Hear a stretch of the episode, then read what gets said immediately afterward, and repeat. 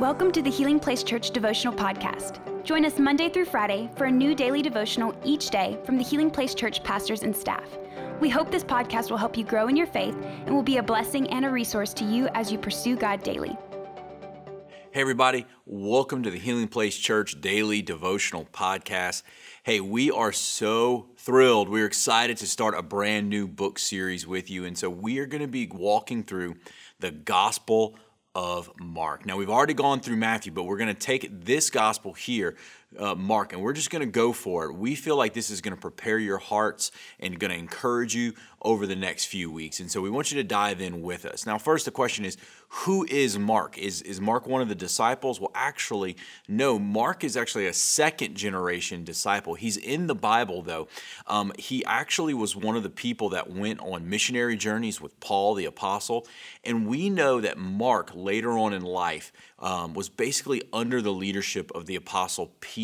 So when we're reading through the Gospel of Mark, what we can see is that Peter's influence is so strong on this gospel. Some have even said things like this is really more the gospel of Peter because there's so much insider information. And so later on, as Peter was nearing the end of his life, he had this, this, this disciple Mark, this guy that was with him to the end. And he said, You know what? let's take some time and let's write a gospel. Let's get these this information down. And you can tell as you're reading it that uh, so much of this is coming from Peter's perspective. And so let's go ahead and dive into chapter one, and we're going to meet John the Baptist. It says this in verse six.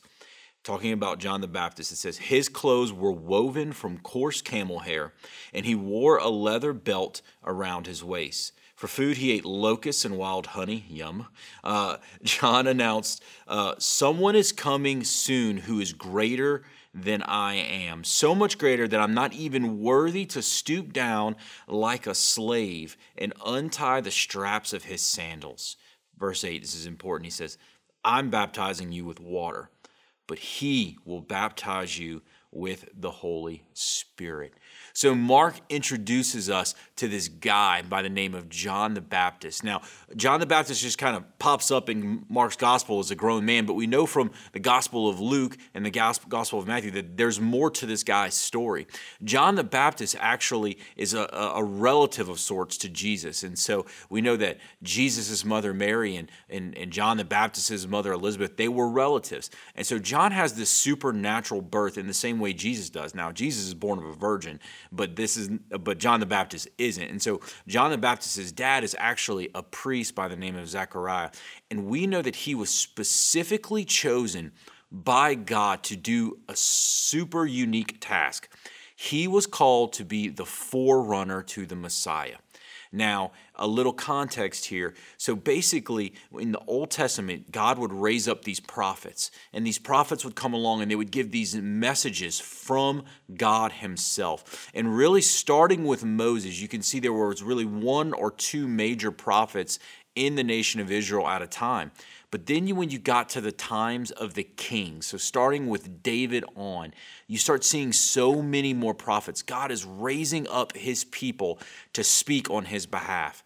But then you get to the end of the Old Testament, and the voice of the prophets goes silent. In fact, they go silent for nearly 400 years.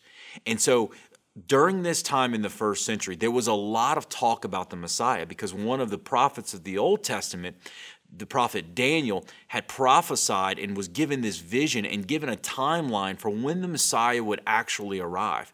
And that timeline, according to the way the scholars were reading it, was actually the first century. So Jesus is coming into this picture right when everyone is looking for a Messiah. And out of nowhere, after 400 years of silence, there is this new prophet on the scene, this guy by the name of John the Baptist.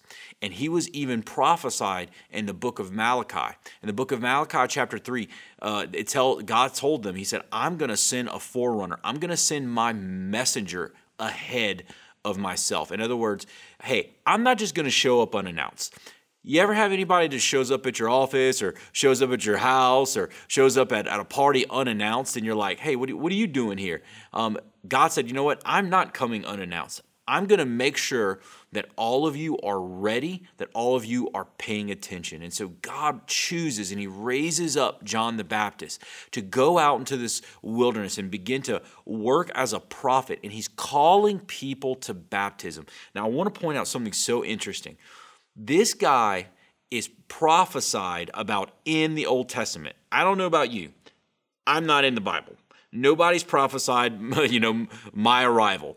But for 400 years, they were waiting for the arrival of this messenger. And here he is. And I want you to take a look at what he says about himself. He is in this moment where he realizes who he is. He knows the Messiah is just around the corner and that he has to um, prepare the hearts of the people for the Messiah when he gets here. And look what he says. He says, He is so much greater than me that I'm not even worthy to stoop down like a slave and untie the straps on his sandals. And that just struck me, just right off the bat, as we start this new journey down the Gospel of Mark. Understand this that there are no one, there's no person, not even John the Baptist, no one is as great as Jesus. Jesus is the Son of God. In fact, Mark's gospel is one of the major themes of his gospel is Jesus as the Son of God. John the Baptist sets the standard for us. He sets the approach for us that you know what? As Christians, we are called just like John the Baptist to prepare the way for Christ. You know, you're called to prepare the way for Christ at your office, at your school, in your families, as you're raising your kids. You see, really, all ministry is this preparing the way for Christ. But ministry is never about us. It's never about glorifying our name or making ourselves known. You know, I think about every single Sunday. There are guys in the parking lot. They're preparing the way. There, there are men and women who stand at the doors and they greet. There are people who serve in kids. There are people who serve in production or on our worship team every single team, our cafe team, everybody that is serving, they're doing the work of John the Baptist. They're just preparing the way. They're not making it about them. And guess what? We all realize what John the Baptist did that he's the only one that's worthy. He's the only one that is worthy of worship. And we're all just servants. And you know, I love what he says. He says, Look, I'm going to baptize with water.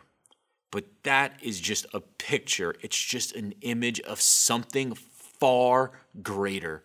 Jesus is going to come and he's going to baptize with the Holy Spirit. You know that word baptize, it means to be submerged or immersed. And John is saying, "Look, I'm going to I can take your body and I can put it under the water. The only thing I could submerge you in is water." But the Messiah, when he comes, he will do just as the prophet Joel announced.